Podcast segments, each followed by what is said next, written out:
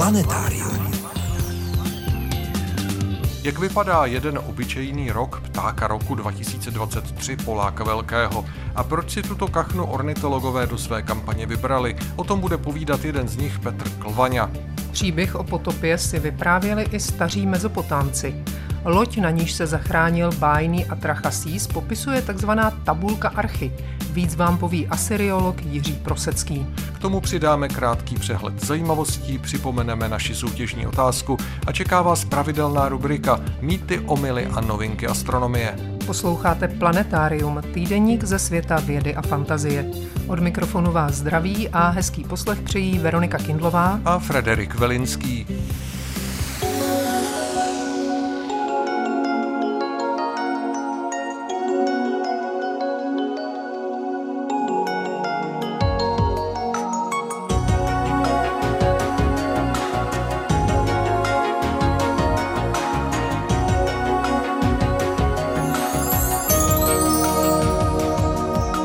Začneme přehledem zajímavostí ze servisu České tiskové kanceláře. V květnu 2012 označili ornitologové na hnízdišti u města Pačkův na jihu Polska žlutým odečítacím kroužkem jednoho z radsků bělohlavých. V prosinci téhož roku ho poprvé viděli ornitologové na zimovišti v Přarově. Od té doby se s ním setkávají každý rok. Pozorovali ho už 38krát a vědí o něm, že se trvá do půlky února a pak se vrátí domů. Stejně jako jiní radci z Polska, Slovenska, Německa, Běloruska, Litvy, Ukrajiny, Ruska nebo Rumunska. Analýza zbytků vlasů z nádob nalezených v jeskyním pohřebišti z doby bronzové Escarič na španělské Menorce přinesla zřejmě první přímý důkaz o konzumaci drog v pravěké Evropě. Vlasy obsahovaly stopy efedrinu, ale také atropinu a skopolaminu, alkaloidů z lilkovitých rostlin, jejichž konzumace může mimo jiné způsobovat halucinace. Vlasy mohly patřit například šamanům, kteří s jedovatými látkami často manipulovali. Podle oznámení německé nadace Stiftung Preußischer Kulturbesitz, která spravuje Berlínská státní muzea, předali v loňském roce tyto instituce zástupcům amerického státu Havaj lidské ostatky a další artefakty, které kolem roku 1885 z tamních hrobů tajně vyzvedl anglo-německý dermatolog a mikrobiolog Edward Arning. 135 let byly součástí sbírky Etnologického muzea a od roku 2011 pak byly v péči Berlínského muzea pravěku a raných dějin. Vesmírný teleskop Jamesa Webba pořídil dosud nejzřetelnější snímek slabých prstenců obklopujících planetu Uran. Známe jich 13, na nově zveřejněném snímku je jich vidět 11. Snímků vzdálené planety, které by stály za řeč, máme zatím poskrovnu. Zblízka ji viděli jen kamery sondy Voyager 2, která kolem Uranu prolétla v roce 1986. Další snímky pořídili na dálku Hubbleův teleskop a Kekovy dalekohledy z havajské observatoře Mauna Kea. Z kosmodromu Kourou ve francouzské Gvajáně míří k Jupiteru sonda Evropské kosmické agentury JUICE. Čeká jí složitá a dlouhá cesta. Hlavní cíle své mise začne zkoumat začátkem 30. let. Jsou jimi především velké ledové měsíce Kalisto, Europa a Ganymedes. Podle představitelů ESA by sonda měla na dálku zjistit, zda by na těchto Jupiterových měsících mohl existovat život. Aktivně pátrat po něm však nebude. To by měl být úkol pro další generaci sond, které by například mohly přistát na Evropě a pokusit se proniknout k jejímu podpovrchovému oceánu. Pokud ovšem vědci nerozhodnou, že je taková akce zbytečně riskantní, až příliš snadno bychom totiž na cizí tělesa mohli přinést život ze země a ten mimozemský tak ohrozit. Ostatně, mnohdy neumíme ochránit ani pozemský život. Každý rok na to poukazují třeba naši ornitologové v rámci kampaně Pták roku. Budeme se jí věnovat za chvilku.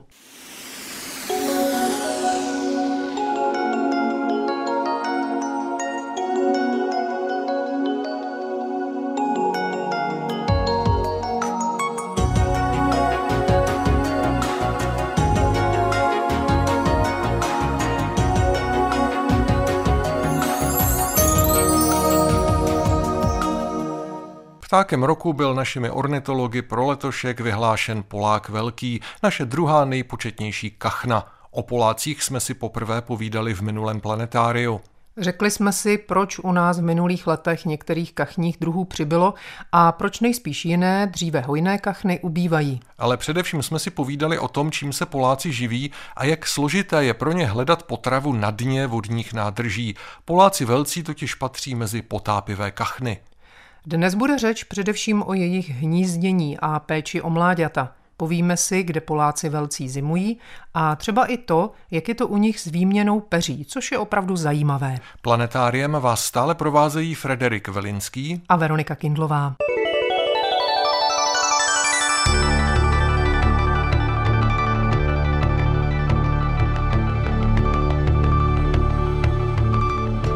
Jak vypadá hnízdo Poláka Velkého a kde ho můžeme nejčastěji nalézt? Ptal jsem se ornitologa Petra Klvani z kroužkovací stanice Přírodovědeckého muzea součástí Národního muzea v Praze. Polák velký podle něj není nijak zvláštní hnízdní specialista. Prakticky žádné vodní plochy vyloženě nepreferuje ani neodmítá. Limitují ho v zásadě jen dva faktory. Jednak je potřeba najít dobré místo k ukrytí toho hnízda a pak dostatek potravy pro tu inkubující samici a pro ty mláďata. Co se týče toho hnízdního prostředí, Polák velký má poměrně velkou škálu biotopů. On dokáže hnízdit od nějaké splývavé ostřicové vegetace na kraji rybníka, který přechází do souše, i na poměrně hluboké vodě v zaplaveném rákosí bohužel doplácí na to, že většina těchto těch litorálních porostů u těch rybníků, ta jejich rozloha rapidně klesá, takže i ta nabídka hnízdního prostředí pro toho Poláka je často nevhodná, protože tam prostě nějaké větší, rozsáhlejší rákosiny, orobincoviště, zblochaniště, sítinoviště chybí a Poláci prostě nemají kde hnízdit, potom hnízdí třeba i na suché zemi v kopřivách, ale pokud je to hnízdo umístěno někde na břehu, je víceméně odsouzeno k zániku. Jak vůbec vypadá takové hnízdo a kdy ti Poláci hnízdí? Kolik mají třeba vajec a kdo se o ně stará? U kachen se o hnízdění starají pouze samice. Je to celé na nich od výběru hnízdního prostředí po vytvoření hnízda, které je víceméně taková kotlinka vystlaná vegetací. Samice ho potom vystele peřím. Do něj snáší 6 až 9 poměrně velkých vajec, které mají takovou nazelenalou barvu, aby splývala s tou vegetací. Poláci začínají hnízdit už koncem dubna, vrchol snášení vajec je potom v květnu. Samice snáší jedno vejce denně, takže jí to trvá přibližně 9 dní a pak inkubace zabírá kolem 23 dnů. V té době už ten samec víceméně s tou samicí vůbec není, můžeme ho vidět pouze na začátku hnízdění, kde se ten samec zdržuje někde poblíž a poté vlastně tu samici opouští.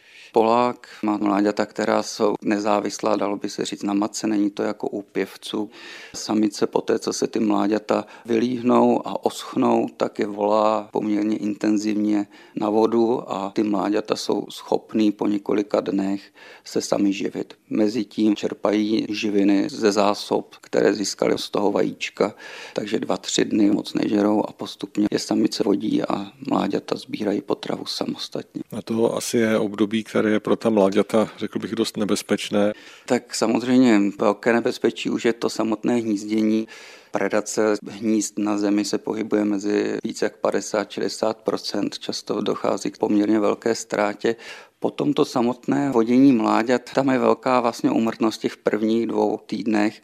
Data nejsou tak robustní, aby jsme mohli říct, že ta umrtnost je převážně tím, že by je lovili nějací predátoři, anebo je dána tím, že jsou prostě špatné potravní podmínky nebo špatné povětrnostní podmínky, takže je to celá kombinace vlivů, která tam je. Nicméně myslím si, že ta predace není úplně ten hlavní důvod, že pokud jsou dobré podmínky, co se týče potravy, tak predace bude spíše minoritní. Pokud mláďata přežijí první dva, tři týdny, tak pak už je víceméně to přežívání poměrně vysoké. Nicméně musíme si zase uvědomit, že ty mladí ptáci umírají mnohem víc než ty dospělí a to i v době migrace a návratu na to hnízdiště, protože ta neskušenost si tam vybírá vysokou daň. A kdo jsou hlavní predátoři těch Poláků? Hlavní predátoři, co se týče vajec, tam dochází k velké predaci, co se týče ptáků. Jsou to krkavcovití ptáci, i třeba pochoprákosní. Nicméně samice poměrně výrazně to hnízdo hlídá, kryje. Pokud tam na tom hnízdě je, ty ptáci nemají zas tak velkou šanci. Co se týče savců, lišky, částečně by se mohlo říct i prase divoké na to hnízdo nějak náhodou narazí. V dnešní době se objevují noví predátoři, jako je norek americký anebo mývalové. Těch predací je tam poměrně hodně. Co se týče těch mláďat, tam by přicházelo v úvahu asi pouze nějaký zdraví ptáci, co se týče schopnosti odlovení. V té přírodě to vypadá tak, že přijdete k rybníku, napočítáte sedm mláďat, přijdete tam za tři dny a těch mláďat je polovina. Proč zmizela, to je trošku otázka. Pevná data na to nemáme. Mě zaujala velice otázka vnitrodruhového parazitismu, kdy samice Poláků často nějaké to vejce upustí i do hnízda jiných samic. Proč to vlastně dělají a co tím získávají? Vyskytuje se to i u řady dalších druhů. U Poláka velkého nahrává tomu hned několik věcí. Jednak teda to, že ta samice má nějakou omezenou inkubační schopnost, nemůže prostě vysedět těch vajec neomezené množství, protože musí zahřívat. Druhá věc je, že to vejce pro tu samici nejspíš není tak energeticky náročné, aby nemohla vyprodukovat jakoby víc vajec, než je schopna vyinkubovat. A třetí věc je, že Polák velký, jak jsme říkali, začíná hnízdit v tom květnu a ten začátek toho hnízdění je poměrně synchronní. Jo? Hodně těch samic vlastně začíná hnízdit v podobný čas, takže ta samice, když potom hledá si to místo pro své hnízdění, často narazí na hnízda i těch ostatních kachen a má tedy o tom povědomí, kam to případné vejce naklást. Proč to dělá? Samozřejmě může to být tím, že zvyšuje svoji nějakou fitness, to znamená počet mláďat, protože pokud to naklade těm dalším samicím, snižuje riziko, že když její hnízdo bude spredováno, tak nějaká jejich vejce přesto přežijí a její geny budou předány. Ten hnízdní parazitismus je velmi rozšířený u těch kachen, výrazně víc jak polovina hnízd obsahuje nějaká parazitická vejce. Pro ty hostitelské samice to nejspíš nepředstavuje nějaký zásadnější problém, protože tady nejsou žádné antiparazitické strategie, tak jako to známe třeba u pěvců a kukačky, kteří se tomu aktivně brání. Tady se ty samice tomu nějak nebrání. V tomhle ohledu jsou ty kachny poměrně unikátní a na světě existuje i jedna kachna, kachnice černohlava, která vlastně úplně přestala zahřívat svoji snužku a klade ty vejce pouze do těch cizích hnízd.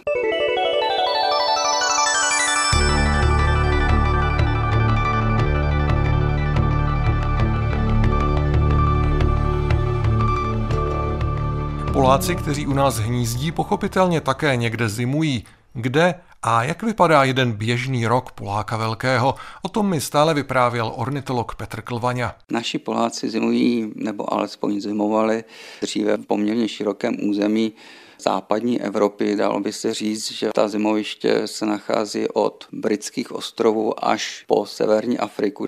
Nicméně tak jako u řady jiných druhů, i u nich dochází ke změnám, co se týče vlastně těch zimovišť posledních 10-20 letech ty Poláci migrují na čím dál kratší vzdálenosti a zimují v tom regionu, dalo by se říct, střední Evropy. Hlavní zimoviště těch našich Poláků velkých zůstávají švýcarská jezera, Balcké moře a vnitrozemní toky v té střední Evropě. Že by naše populace zimovala na našem území, těch dokladů je velmi málo. Až z poslední doby klimatickou změnou se to všechno trošku mění a zdá se, že ty naši Poláci zůstávají čím dál častěji právě někde poblíž těch hnízdišť, což je samozřejmě pro ty Poláky výhodnější než lítat někam tisíce kilometrů daleko. A ještě jedna věc samozřejmě tomu přispěvá, ty toky nezamrzají díky tomu, že jsou víceméně teplé zimy, nezamrzají dokonce ani rybníky, takže to, že by ty ptáci neměli kde u nás zimovat, nehrozí a díky tomu se tady dnes vytváří poměrně velká zimoviště, třeba na jezerech severních Čechách, které vznikly zatopením hnědouhelných dolů. Tam dneska můžete vidět tisíce Poláků velkých, kteří tam zimují. Pokud přezimují, tak se v průběhu dubna vracejí na hnízdiště. Poláci, podobně jako další kachny, vytvářejí páry už i na těch zimovištích, takže vlastně na to hnízdiště už řada těch Poláků přilétá spárovaná. Další vlastně ten tok probíhá v tom dubnu, kdy se dopárují, dalo by se říct, a může začít to samotné hnízdění. Někdy v polovině června se začínají líhnout malí Poláci, samice s nimi stráví přibližně 6 až 8 týdnů. Mezitím samci odlítají na takzvaná pelichaniště, protože dalo by se říct, nemají co na práci, takže v průběhu června už začínají výměnu peří. Zase jako další kachny je to tam trošku jiné než u pěvců. Pelíchají do takzvaného letního šatu, který je méně nápadný než ten svatební šat na zimu. Takže samci se nám tam někde poflakují na těch pelichaništích a samice musí být s těmi mláďaty.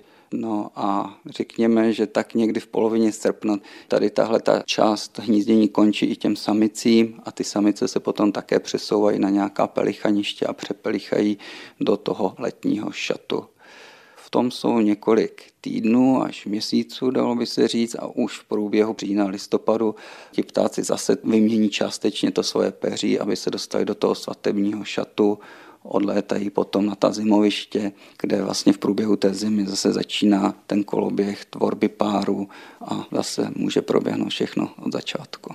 To první pelichání je tak důkladné, že vlastně ti ptáci nejsou nějakou dobu schopni letu.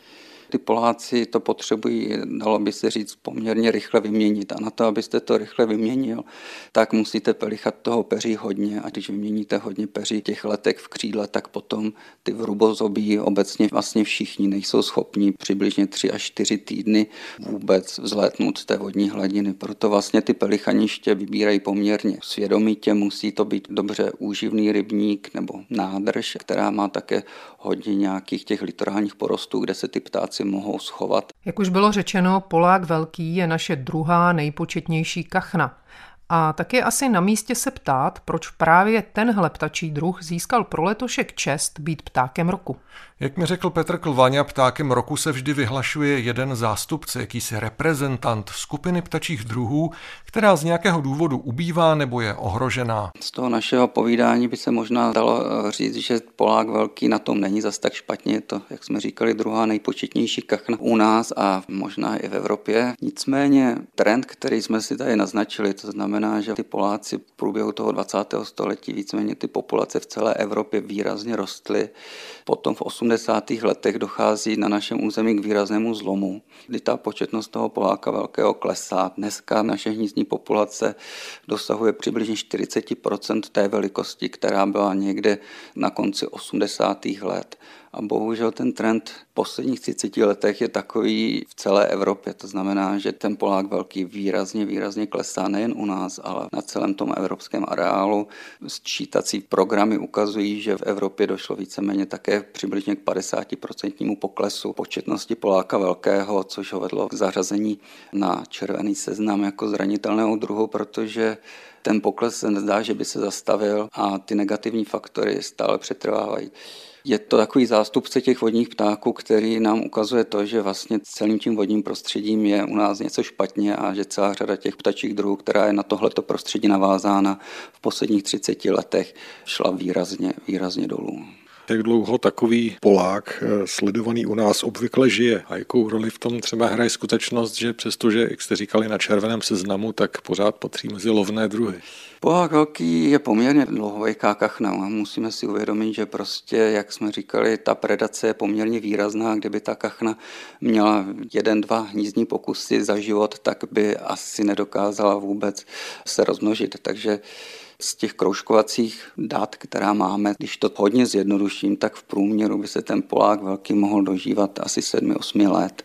Samozřejmě je to nějaký průměr. V Evropě máme doklady o více jak 12-letých jedincích.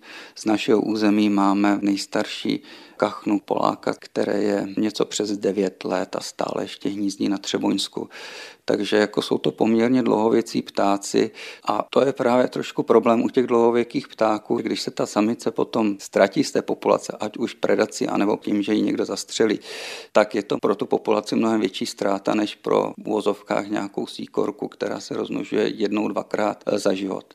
V tomhle je to velký problém v Evropě. Myslím si, že bychom si mohli vzít ponaučení ze Severní Ameriky, kde tedy kachny jsou také samozřejmě výrazně loveny.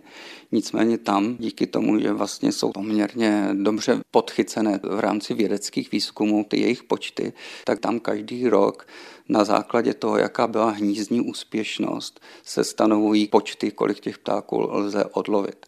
Kdyby tohle bylo v Evropě, tak by asi potom s lovem nebyl problém. A díky tomu, že tady vlastně nemáme navázané počty odlovených ptáků na nějakou reprodukční úspěšnost, tak je to velký problém a řekl bych paradox tak trošku té Evropské unie a její ochrany to, že my na jedné straně ty ptáky chráníme, vynakládáme hodně peněz na jejich ochranu, na management a pak je za dva měsíce někde postřílí používají naprosto zbytečně, protože je to opravdu jenom hobby, nemá to žádný opodstatnění, co se týče potravy nebo něčeho takového. Končí své povídání trochu smutně Petr Klvaňa z kroužkovací stanice Národního muzea v Praze. Pokud byste se chtěli o ptákovi roku 2023 Poláku Velkém dozvědět víc, můžete navštívit webové stránky České společnosti ornitologické na adrese birdlife.cz. Dá to sice chvilku hledání, ale když uspějete, můžete se začíst do speciálního čísla popularizačního časopisu Ptačí svět, které je celé věnováno Poláku Velkému. Přečtení je v něm spousta informací, na které se v našem dvoudílném povídání nedostalo a k vidění spousta obrázků a fotografií.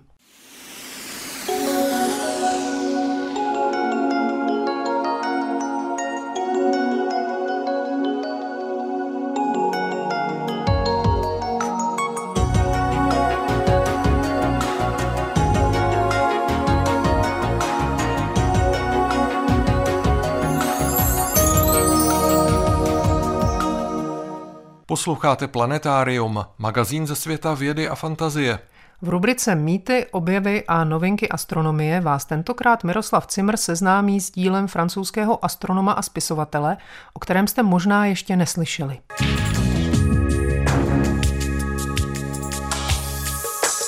Minule jsme si povídali o barvách planet. Teď zůstaneme na Zemi. Přesněji řečeno na nebi a na Zemi. Tak se totiž jmenuje nevelká knížka, kterou mi před časem věnoval kolega Fred Velinský se slovy Tohle tě možná bude zajímat. Měl pravdu. Jde o publikaci historickou, má kouzlo i vůni antikvariátu.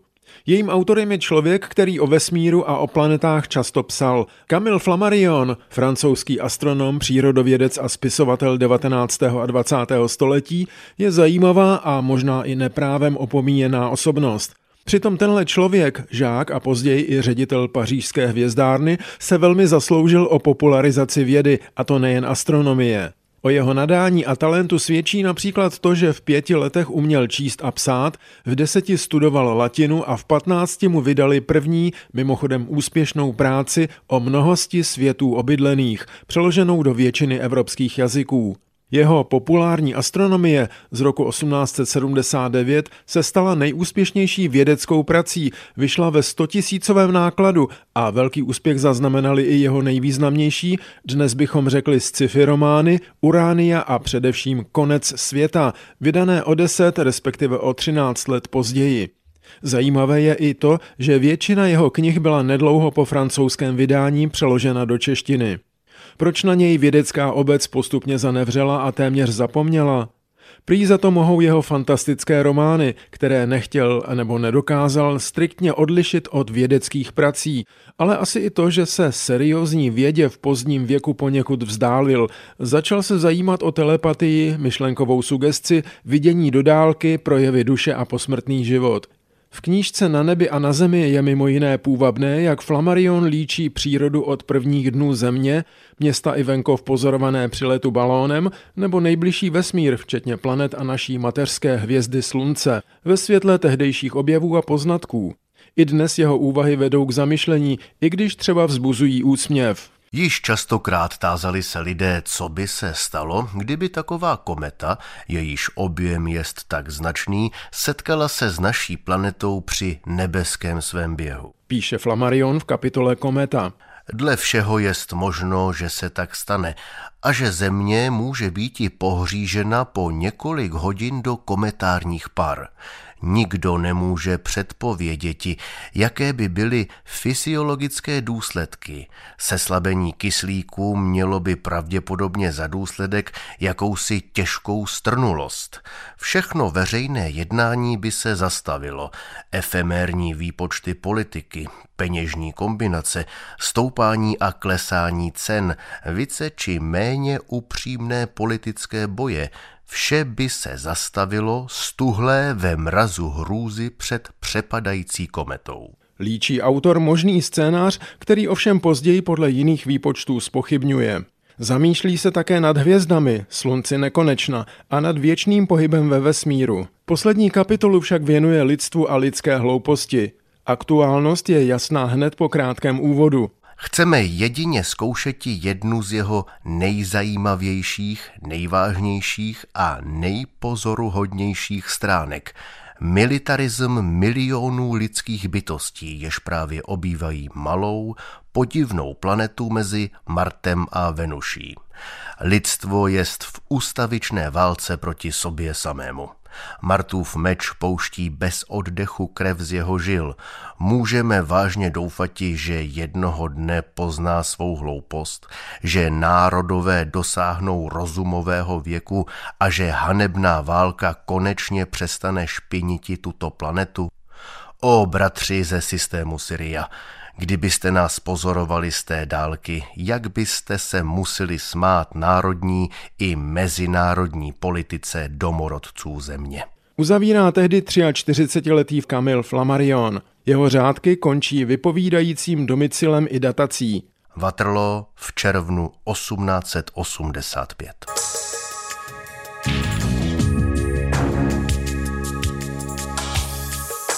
Texty pravidelných rubrik najdete v plném znění na našem webu. Rozhovory z pořadu se tam nacházejí také ve zvuku a částečně i v textovém přepisu. Naše adresa je rozhlas.cz lomeno planetarium. Na webu najdete i naši soutěž. V Dubnu hrajeme o knihu filozofa a znalce rostlinné signalizace a chování Paco Calva Planta Sapiens o inteligenci rostlin. Můžete ji získat, pokud správně zodpovíte naši soutěžní otázku. Napište nám, která brukvovitá rostlina je asi nejoblíbenějším modelovým organismem v molekulární genetice rostlin a proč. Své odpovědi posílejte na adresu planetarium.rozhlas.cz. Máte na to čas do neděle 23. dubna. Hodně štěstí. A nás už teď čeká jen potopa světa.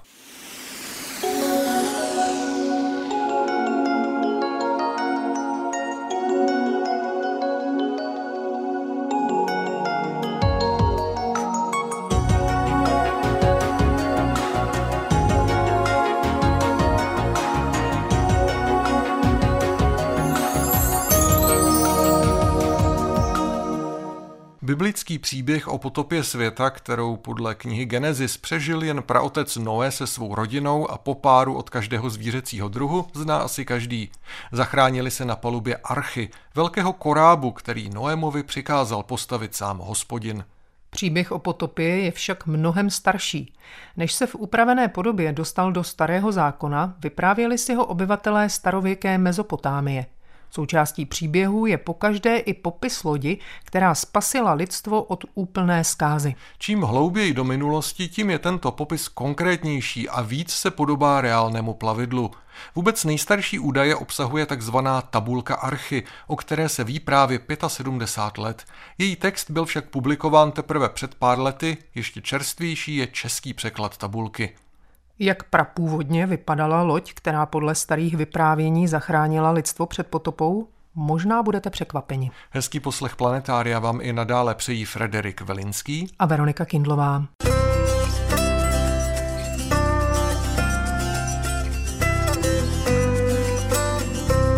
Autorem českého překladu tzv. tabulky Archy, který asi před pěti lety vyšel v časopise Nový Orient, je asyriolog Jiří Prosecký, tehdy vědecký pracovník Orientálního ústavu Akademie věd České republiky v Praze. Kdy a kde se tabulka Archy objevila? Jak už jsme řekli, letos je to 75 let. V roce 1948 se dostala do sbírky jistého britského sběratele, který potom v 70. letech daroval svému synovi a ten se s ní obrátil na správce klinopisných sbírek Britského muzea, jistého Irvinga Finkla, který tu tabulku dlouhou dobu studoval a poté si uvědomil její význam právě pro interpretaci textů, které souvisí s mezopotámskou tradicí potopy světa. Finkel o této tabulce se zmiňoval již delší dobu, ale publikovali až v roce 2014 ve své knize Ark Before Noah.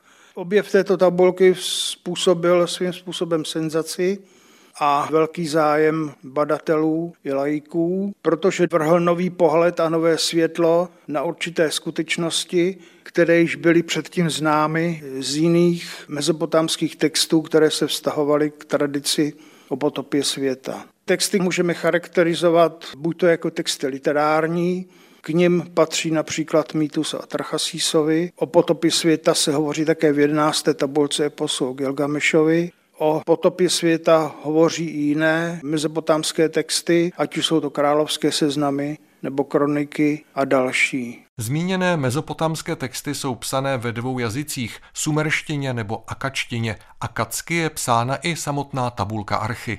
Významem veliká, ale svými rozměry až překvapivě malá, říká Jiří Prosecký. Má rozměry asi 12 x 6 cm a obsahuje 60 řádků textu. Tabulka je poměrně poškozená, bohužel. Její přední strana je lépe dochovaná než strana zadní. A co se týče obsahu toho textu, tak obsahuje pokyny, které kdo si dává jistému Atrachasísovi, jak má postavit loď, v níž se zachránit z nadcházející potopy světa. Postava toho Tarchasíse je známá z už zmíněného mýtu Atrachasísovi. Nejstarší verze tohoto mýtu Atrachasísovi je napsána v akačtině pochází asi z 18. století před naším letopočtem, z doby strababylonské. Je zapsána na třech tabulkách a obsahuje asi 1200 veršů dohromady.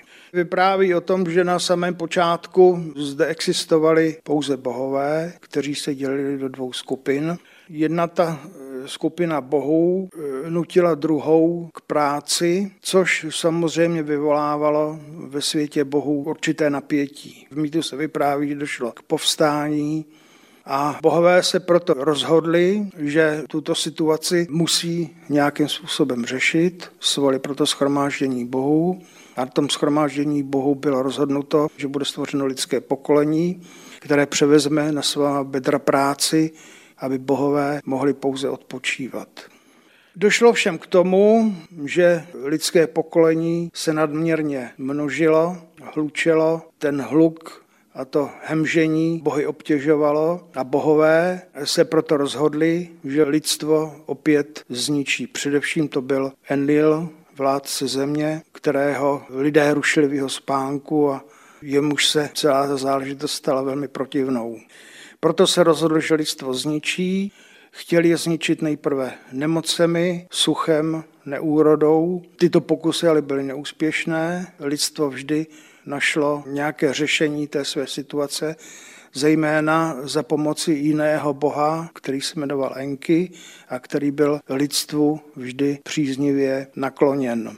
Nakonec, jak jsem říkal, bohové se rozhodli, že lidstvo zničí potopou a onen Bůh Enki vyrozuměl o tomto rozhodnutí bohu svého chráněnce Atrachasíse, jemuž sdělil, že má vystavět loď, zachránit se v ní se svou rodinou, příbuznými, dalšími řemeslníky a samozřejmě i se zvěří a s dostatečným množstvím zásob potravin a krmiva, aby mohli tu zkázu přežít. Posléze v tom mýtu se vypráví o tom, že Atrachasís postavil podle pokynu boha Enkiho loď, došlo k potopě, Atrachasís se svým příbuzenstvem se zachránil. Poté, co Atrachasis se svou lodí po potopě přistál, připravil bohům oběti, ty se kolem něho schromáždili a přišel tam i onen bůh Enlil, který byl iniciátorem té potopy Velmi se rozhněval, ovšem Enki ho uklidnil, že budou přijata nějaká opatření, aby po potopě se lidé příliš nemnožili a samotný Atrachasís byl i se svou manželkou přenesen, jak se tam říká, na místo při ústí řek, to znamená někam, kam neměli přístup ostatní lidé a kde i se svou manželkou žil potom věčným životem.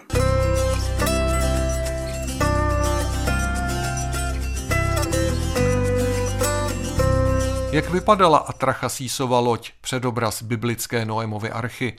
V mýtu o Atrachasísovi její popis bohužel nenajdeme, protože příslušné místo tabulek bylo poškozeno, říká asyriolog Jiří Prosecký.